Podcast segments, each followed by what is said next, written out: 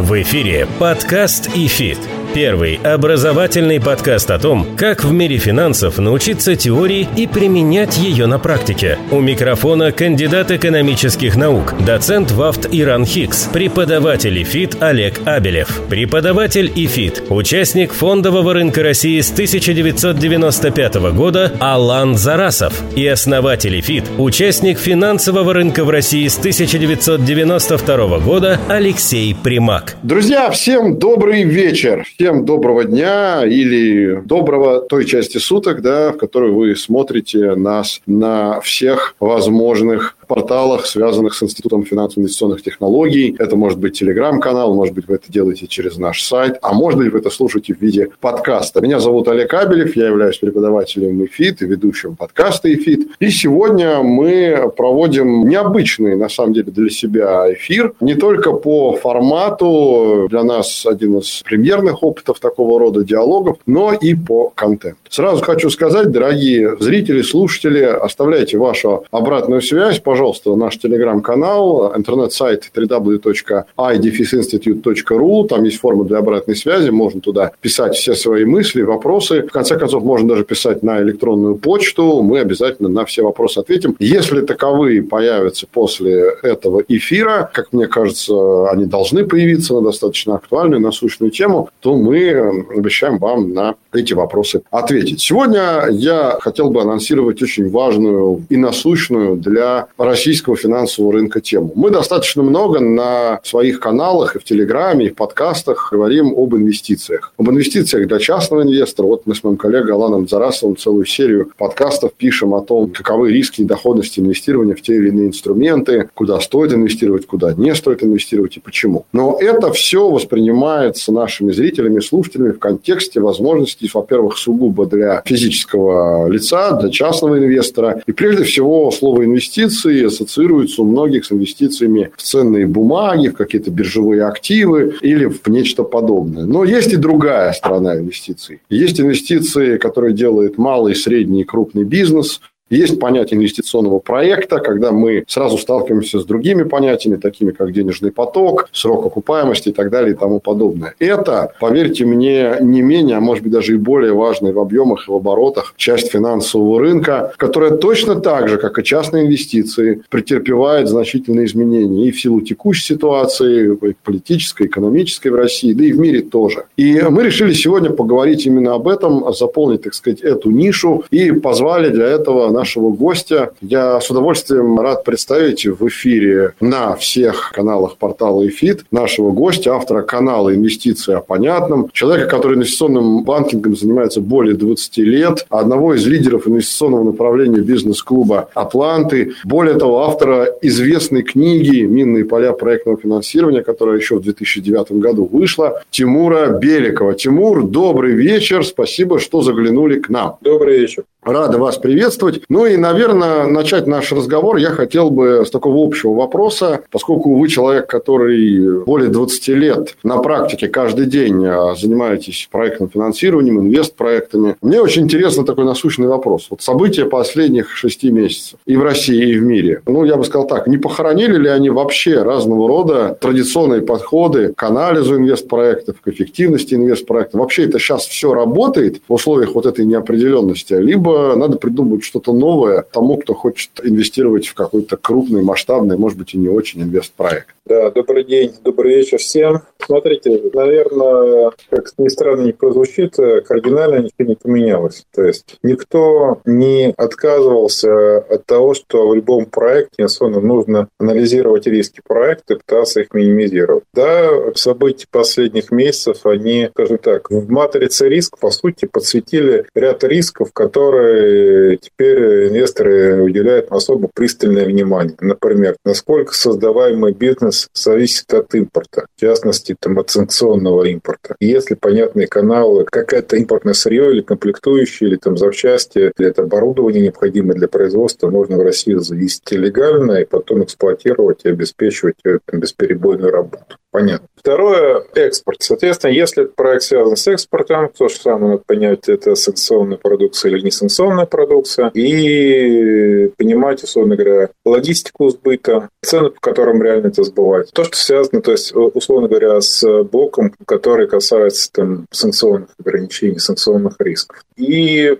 ну, условно говоря, наверное, надо пересмотреть, а что произошло со спросом в данном конкретном сегменте, в котором будет реализован проект. Ну, условно говоря, если мы говорим про какие-нибудь там эко-глэмпинги, эко-отели, наверное, в красивых локациях, понимаю, что на фоне закрывающихся границ и вводимых санкций, наверное, весь народ теперь поедет отдыхать преимущественно в России, и рынок будет развиваться. Или на фоне того, что, скажем так, есть критично важные там лекарственные препараты, которые мы заводили из-за границы, безусловно, будут создаваться производства, направленные на импортозамещение препаратов, там, да, они будут всячески поддерживаться, там, да, и, и рынок сбыта есть, например, там, да. А есть, например, там вопрос, который, ну, может быть, на рынке не очевидный. Условно говоря, там, рынок э, аренды офисов. Тимур, то есть, если я вас правильно понимаю, в принципе, все эти показатели оценки эффективности, их никто не отменял, они mm-hmm. существуют, но, скажем так, э, географический страновой прицел, да, он немножко сместился. Ну, можно и так сказать. То есть под особым прожектором инвесторы будут смотреть на то, как минимизируется, как компания, которая запускает инновационный проект, управляет рисками снабжения, сбыта в свете санкций и новых имеющихся ограничений. Там, да. Если чек-лист понятным образом инвестор рассказывает, как он это будет делать, то, так сказать, во всем остальном те же подходы, которые работали до начала спецоперации, они продолжают работать, собственно.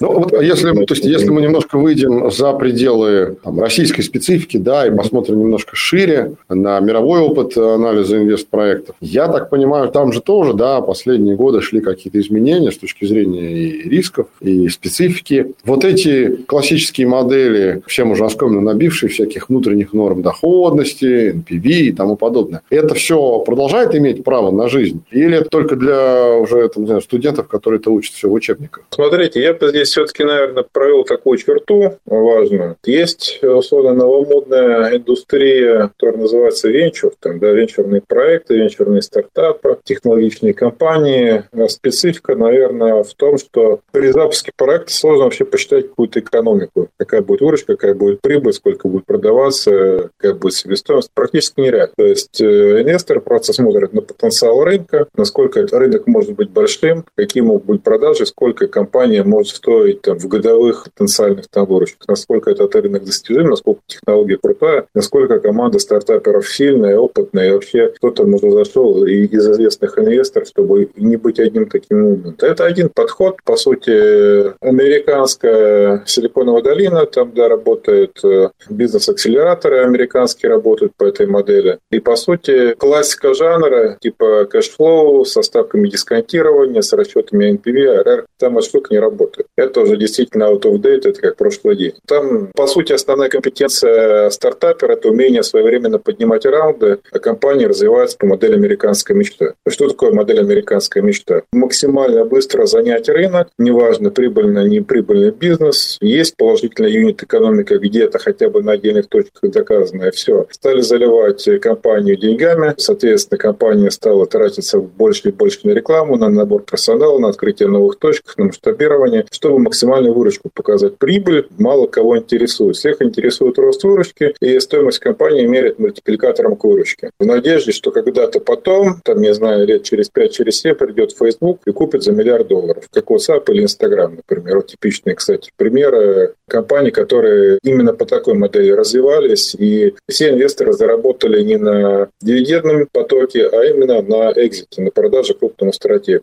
Понятно, что после сначала, наверное, там спецоперации операция, рынок американских венчурных капиталистов там, да, для России он закрылся. В России модель американской мечты не работает, поэтому то, что реально работает, это дивидендные стартапы. Понятные, проверенные бизнесы с понятным cash flow, и к этим бизнесам как раз вот э, очень правильно, эффективно применяются классические модели оценки эффективности инвестиционных проектов NPV, IRR, там, дисконтирование и так далее. Если говорить про Европу и Америку не про венчур, не про хай-тек, а про классический капиталоемкий проект. Условно говоря, в Америке будет строиться сталелитейный завод, или, условно говоря, в Европе будет строиться какая-то там птицфабрика. вот, то там те же самые методы классические вот, оценки эффективности инвестиционных проектов также будут применяться. Никто не будет заниматься капиталоемким, убыточным, неприбыльным бизнесом, экономически неэффективным. Но если мы говорим о новой экономике, все эти финтехи, фудтехи, там, медтехи, проптехи и так далее, то там вот эти подходы, они действительно себя уже изжили. Но, возможно, тот кризис, который сейчас развивается, и капитализация вот этих компаний падает кратно в той же самой Америке, я имею в виду венчурных, быстро растущих, и они могут новые раунды поднять, многие из них э, банкротятся. Какие-то не банкротятся, но но капитализация их падает несколько раз, и сейчас, как сказать, инвесторы новой волны тоже начинают задумываться о фундаментальных, как сказать, основах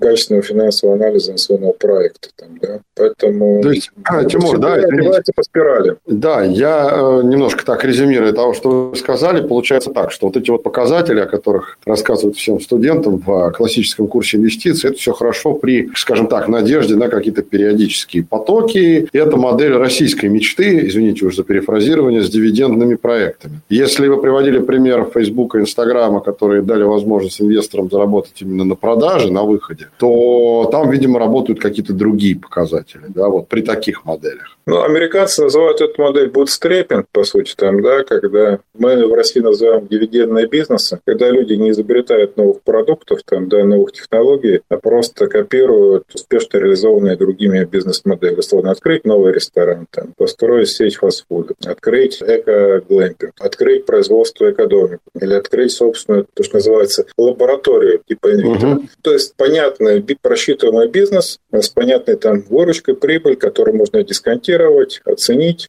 с помощью там, ВАКа, с помощью NPV, с помощью каких-то классических показателей. Это все работает. Просто более того, я хочу сказать, что как раз в России, мне кажется, вот мы, увлекавшись предыдущие там 2-3 года всякими американскими IPO и венчурами, пришли к тому, что сейчас э, те люди, у которых есть деньги, они предпочитают инвестировать как раз очень понятные такие дивидендные проекты, стартапы. И, ну, по сути, деньги в классические венчуры в России сейчас перестали идти, на мой субъективный взгляд. Сразу хочется спросить, э, Тимур, такой немножко провокационный вопрос. А как же Сколтех? Слушайте, наверное, хорошо бы вопрос этот задать им, потому что тем сложная на самом деле. Понятно, что технологии внутри России надо развивать. Я тут скорее, наверное, вижу Сколково в качестве какой-то аналогии веба, если веб, там, на его задача поддерживать и развивать капиталоемкие крупные инфраструктурные проекты в России, там, типа, не знаю, разработки доканского месторождения меди, там, да, или какой-нибудь там нефтехимический комплекс гигантский строить, там, да, то вот задача Сколково, наверное, запустить развитие технологических стартапов внутри страны. Как они все-таки это будут делать, это отдельно интересный вопрос. Может быть, они возьмут там,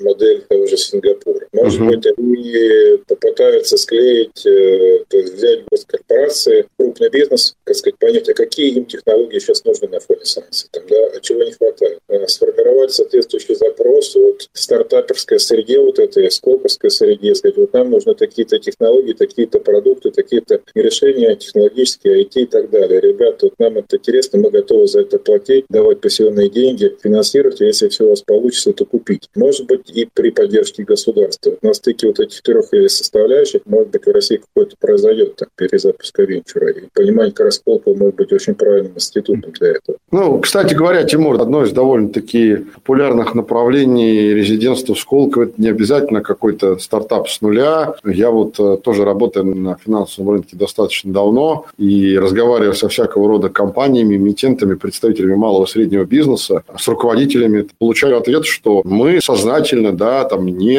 генерируем выручку годовую выше определенного уровня, чтобы оставаться резидентом, да, чтобы пользоваться этими льготами. Хотя ни о каком стартапе на старте речи не шло. То есть, в некотором роде это еще и другая функция именно такая, стимулирующая к развитию каких-то важных для страны производств. Не все, что в Сколтехе, стоит подразумевать под каким-то безумным риском, венчуром и стартапом.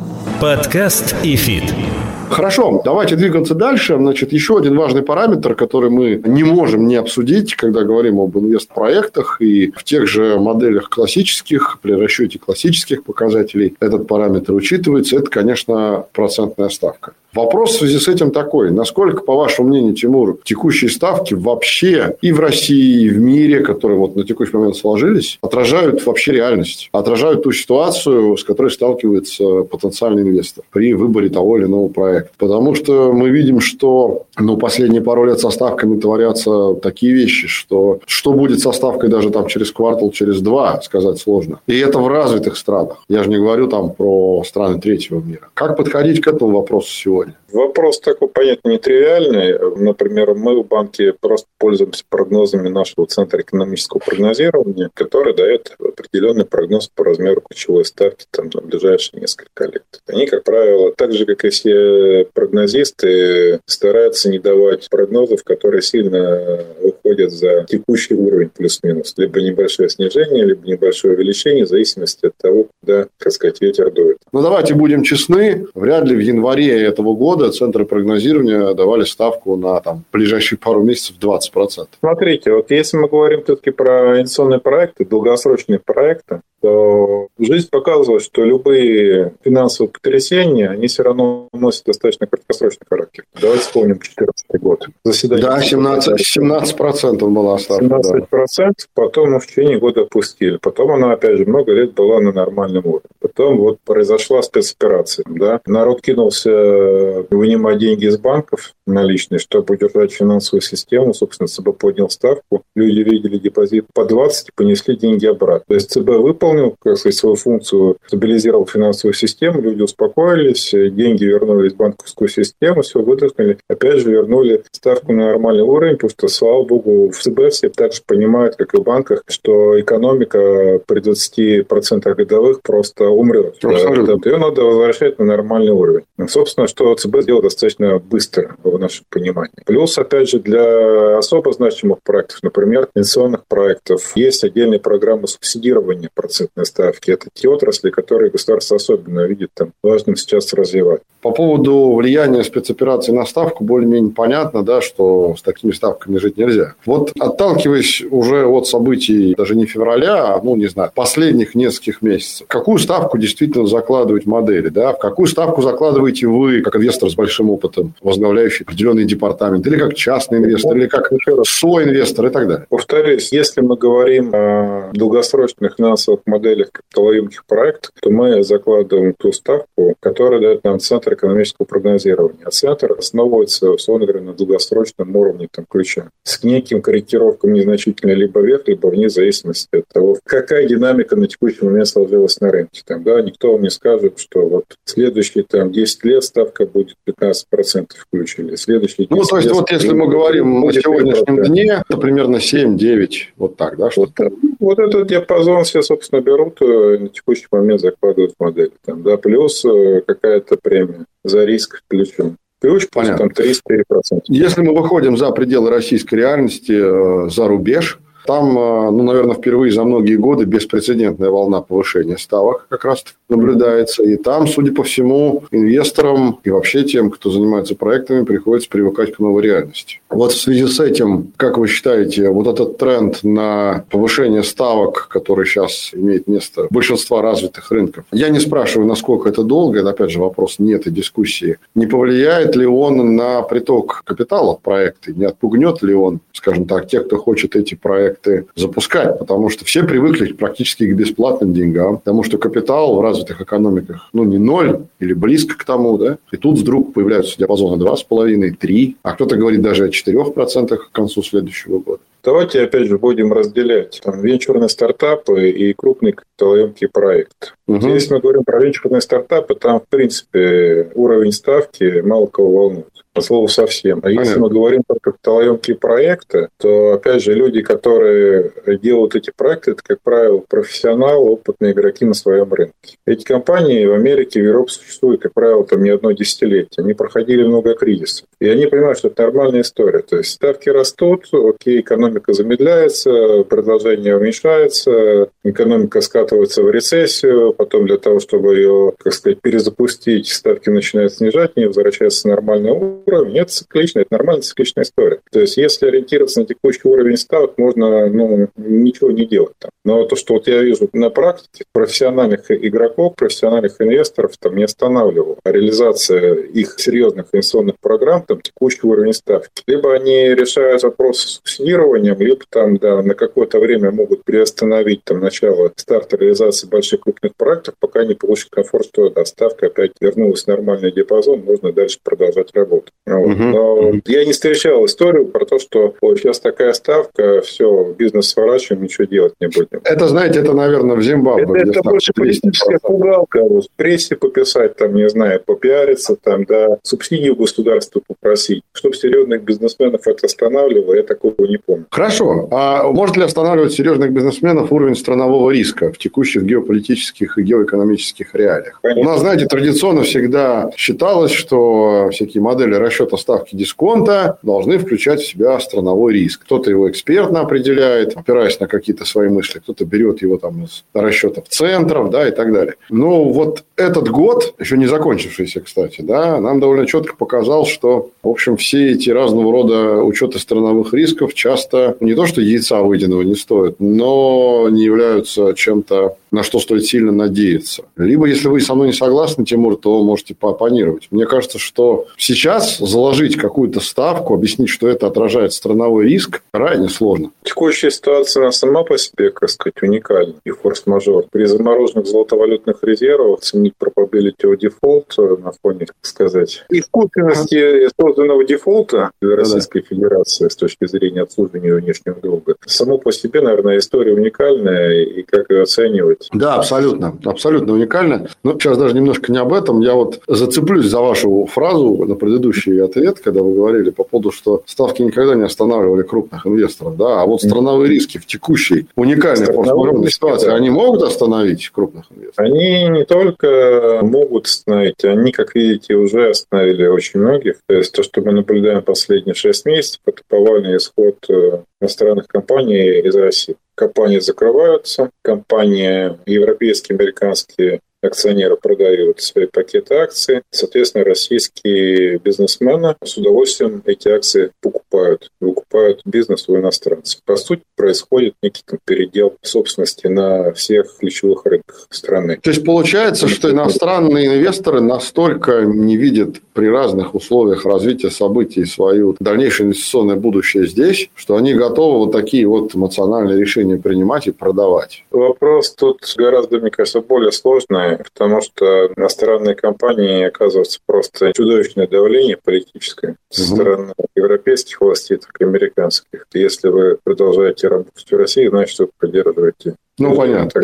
Кстати говоря, Тимур, я хотел, знаете, что сказать, что на самом-то деле, если от эмоций немножко отвлечься и посмотреть на цифры и на количество компаний, которые покинули Россию как инвесторы. На самом деле, да, список внушительный, но далеко не все это сделали. Были компании из э, Европы, из европейских стран, из стран ЕС, которые прям так и заявили, что они не собираются выходить из России. Все-таки, наверное, важность рынка с точки зрения формирования капитала, как вот, да, региона формирования капитала, она важна. Безусловно. Вы правильно говорите, наверное, там, какова доля продаж, приходящихся на Российскую Федерацию в общем объеме продаж международной компании, это тоже важный рынок. Условно говоря, для Макдональдса мы не были столь значительным рынком сбыта. Да, не были. А вот, например, для Леруа Мерлен и для Ашана мы им были и остаемся. Поэтому да, Леруа Мерлен, Пан, Пани, которые, понимаю, не собираются уходить пока. Да, смотрите, это несмотря на, как вы сказали, беспрецедентное политическое давление. То есть компании осознанно идут на этот риск, понимая, что на них будут давить в родных странах. Но, тем не менее, для них этот регион важен с точки зрения формирования денежного потока. Да, вы правильно говорите, каждая компания взвешивает, как сказать, плюсы и минусы, какой убыток она получит, если закроет российское направление. Это cash flow всего холдинга.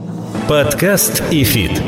Знаете, о чем я хотел еще поговорить? Еще одну вещь хотел затронуть. Значит, ну, по поводу инвесторов из недружественных стран мы уже поговорили, тут все более-менее понятно. А теперь хочу вот российский рынок посмотреть, естественно, с участием вашего мнения, со стороны дружественных нерезидентов, то есть тех стран, которые ныне являются альтернативой странам, объявившим России санкции, Ближний Восток, Латинская Америка, Юго-Восточно-Азиатский регион. Насколько вы видите реальную готовность компаний из этих стран вообще инвестировать в российский рынок? Я просто поясню, что я хотел этим вопросом сказать и, в общем, добиться некого такого прояснения. Потому что кажется, на первый взгляд, и это, мне кажется, очень поверхностная точка зрения, такая однобокая, что вот сейчас, значит, ушел один инвестор, сейчас мы быстро его заменим другим инвестором, и все сразу станет хорошо, и будет все как при бабушке, да, как говорил Александр I, Екатерина II. Вот мне кажется, это очень-очень упрощенная картина мира. Новые отношения, новые деловые культуры, новые транспортные издержки и так далее, и так далее, и так далее. Насколько вот с учетом всех этих приходящих факторов, Тимур, вы видите потенциально желание, готовность резидентов из дружественных нам стран инвестировать в российские проекты? Не побоятся ли они контрсанкций со стороны других стран? Мне интересно просто ваше мнение. Ну, знаете, я опять же не вижу всю картину там по рынку, могу ошибаться. У меня сложилось впечатление, что особо желанием никто не горит именно инвестировать в серьезные капиталы внутри страны. Но большое число компаний есть, которые, знаете, как раньше шутка была на русском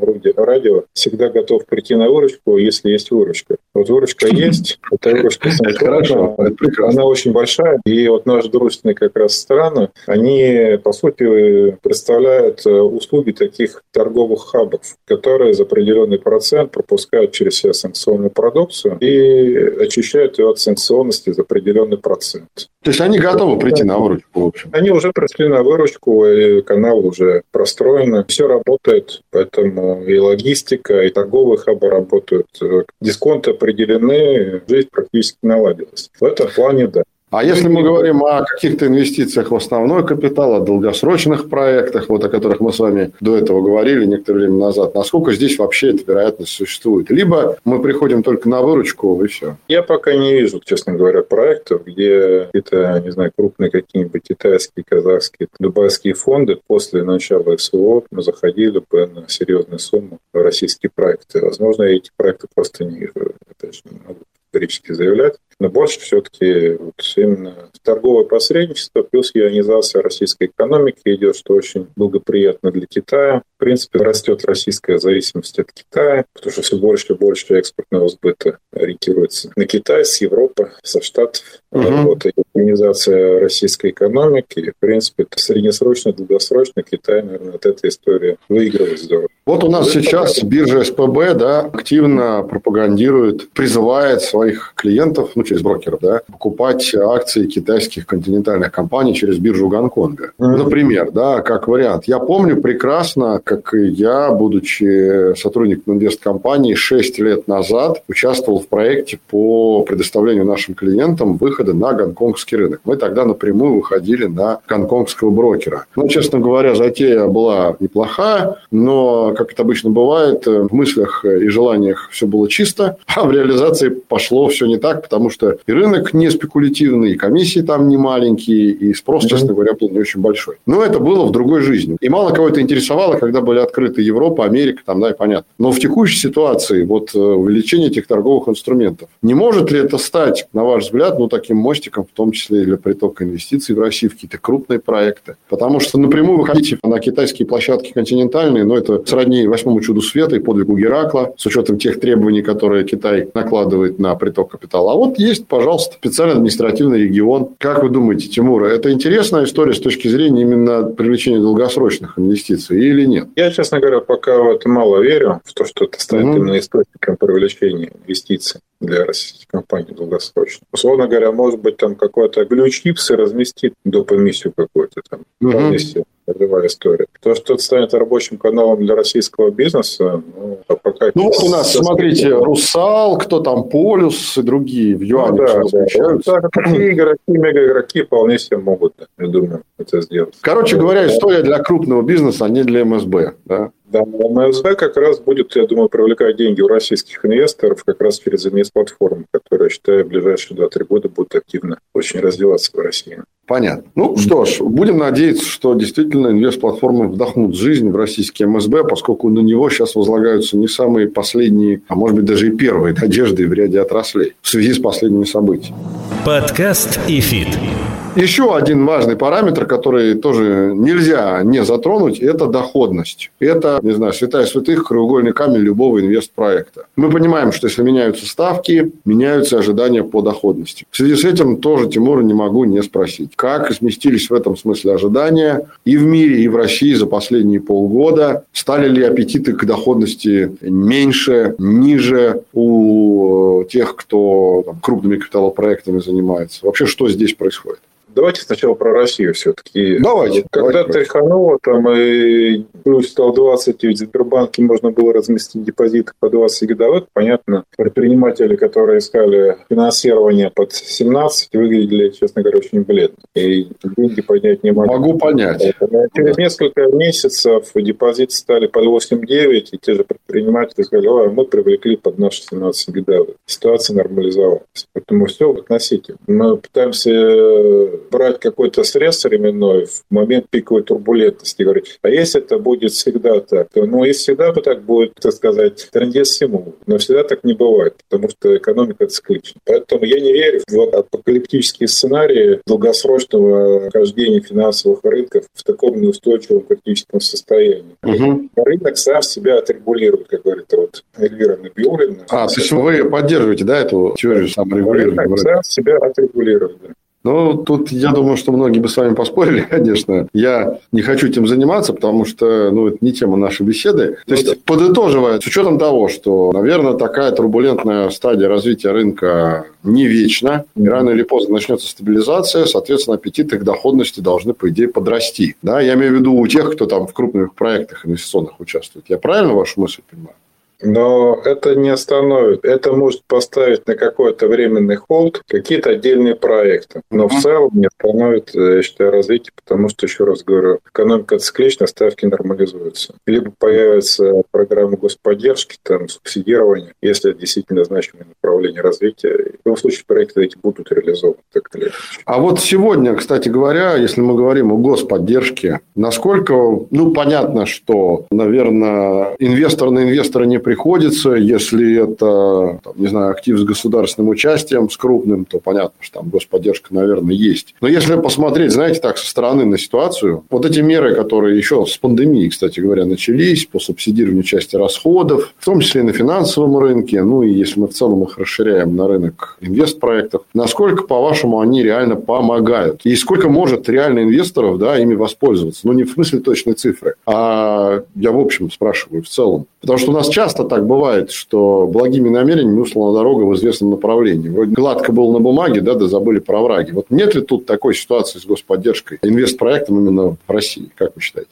Слушайте, но тут вопрос, наверное, в том, что, может быть, есть отдельные меры господдержки, которые себя уже изжили исторически, что рынок уже насыщен, господдержка все еще продолжается, типа покажных проектов. Тогда. Но вот Мгм. такие были. Есть программы, которые, мне кажется, супер актуальны и супер востребованы. Это И там господдержка Программа есть. поддержки импортозамещения на фоне в, в текущей ситуации, чтобы были дешевые процентные ставки, чтобы создавали те производства, которые нужно создавать, потому что мы лишились, мы не можем завозить теперь эти импортные компоненты, это импортное сырье, эти импортные товары в Россию, они под санкциями. Давайте создавать свое такое. Такие проекты поддерживаются государством, что, мне кажется, совершенно правильно.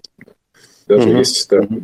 Ну, то есть, наверное, перефразируя то, что вы сказали, можно сказать так, что, возможно, перепрофилирование с одних отраслей, которые уже там сильно искупались в господдержке, к тем, которые еще до года не вошли. Да. Хорошо. Подкаст и фит.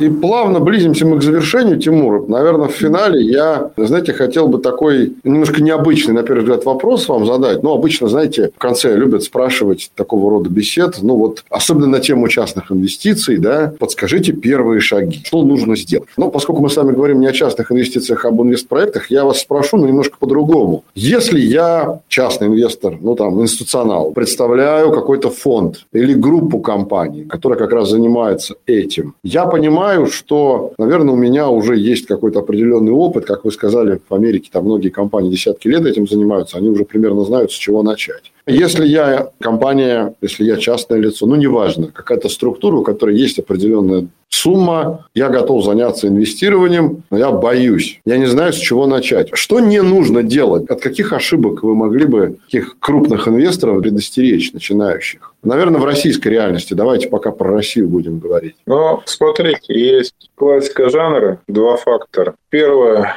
Например, в проектном финансировании вероятность там, дефолта на больше 90%. И если два фактора сходятся воедино. Первое – это люди лезут в новый для себя бизнес, которым никакого опыта не имеют. Угу. И второе, делают это на пределе своих финансовых возможностей, без финансовой подушки. Вот как только это происходит, жди проблем. Будет проблемный проект. Поэтому Первое. Если хотите делать проект и никогда этим не занимались, ищите опытных партнеров, которые уже на этом рынке работают, понимают, как он устроен, понимают, с кем можно работать, кого брать там на подряд, кому продавать, как работает рынок, как проверяют налоговики и прочее, прочее, прочее. Второе, соответственно, надо понимать, что вы идете в проект по масштабу, который не равен всем вашим финансовым возможностям. То все равно может что-то пойти не так, поэтому должна быть некая финансовая подушка. Например, вы вылетели из бюджета, это цены на стройматериалы выросли за последние полтора года полтора раза, наверное, там, в среднем. То, что я вижу, строительные бюджеты тех же московских девелоперов, все в среднем в полтора раза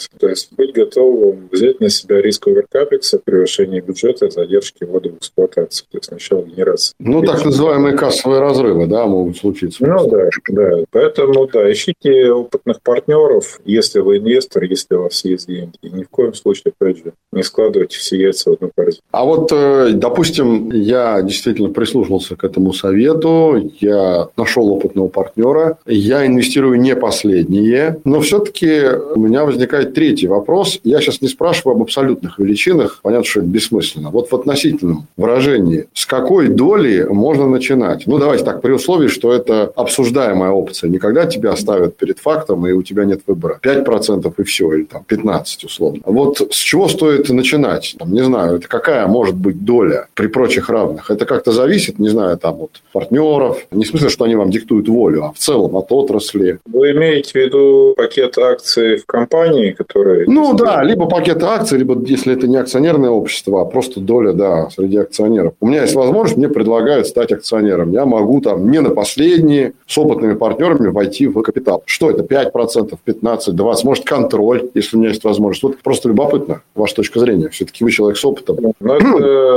отдельная тема для отдельного бизнес-курса, наверное. Даже так. Потому что понятно, что грамотный инвестор может структурировать сделку так, что и имея 5%, но правильно прописав там корпоративный договор, устав, можно угу. иметь достаточно комфорт, что как минимум даже если пойдет не по тому сценарию, который вам нравится, вы можете там свой пакет продать остальным акционерам по нормальной рыночной цене и выйти из этого бизнеса. И можно купить 5% акций, сидеть с ними и никаких прав не иметь, и просто терпеть со слезами, глядя, что происходит. Поэтому тут, наверное, не... В общем, дьявол кроется в мелочах, да, под названием условия. Правильно корпоративной обвязки и правильных договоренностей на берегу. Как вы решаете дедлоки? Там, как вы расходитесь, если зашли в тупик? У кого какие есть права? Защищены ли вы от размытия? Там, можете mm. ли вы присоединиться к продаже акций, если продает ваш партнер? Там, да. Ну что ж, мне кажется, что мы дали правильный посыл тем нашим слушателям, зрителям, которые, может быть, действительно ищут или даже нашли партнеров для инвестпроекта, имеют имеют какую-то определенную сумму. Изучайте условия и договаривайтесь с партнерами на берегу. Да? Не надо договариваться, когда вы уже в проекте. Я мысль Тимура вынес именно такую из последнего пассажа. Ну что ж, будем плавно завершать. Я благодарю, Тимур, вас за то, что вы согласились принять участие в нашем эфире. Мне кажется, он получился достаточно живым, бойким. И самое главное, мы обсуждали живые насущные проекты, а живые насущные вопросы. Mm-hmm. Вот. И мне кажется, это будет полезно всем нашим зрителям. Тимур, большое вам спасибо. Спасибо, что пригласили. Что, что согласились. Я напомню, что гостем эфира на всех каналах Эфита был автор канала «Инвестиции на понятном», а также автор книги «Минные поля проекта проектного финансирования, человек, который обладает более чем 20-летним опытом в сфере проектного финансирования и инвестиционного проектирования Тимур Беликов. Тимур, еще раз большое спасибо. Спасибо. Ну, а я напоминаю, друзья, пожалуйста, пишите нам на наш канал. Э, есть Телеграм, есть электронная почта, есть наш сайт. Я всячески призываю вас поставить нам э, свою какую-то оценку. Понравилось, не понравилось. В общем, дайте какую-то обратную связь. И это будет для нас важным стимулом к тому, чтобы ответить для себя на вопрос, продолжать или нет далее такого рода эфиры на эту тему. Может, вы предложите какую-то свою. Мы с удовольствием ее подхватим. Меня зовут Олег Кабелев. Я являюсь преподавателем ИФИТ слушайте нас на телеграм-канале в живых стримах, слушайте наши подкасты, заходите к нам на сайт, приходите к нам учиться. В общем, повышайте свою финансовую грамотность. До встречи на будущих эфирах и будущих эпизодах нашего подкаста. Всем пока. Напоминаем, что подкаст и можно слушать на Apple подкастах, Google подкастах, CastBox, Spotify, VK, Сберзвуки и Яндекс.Музыке. Музыке.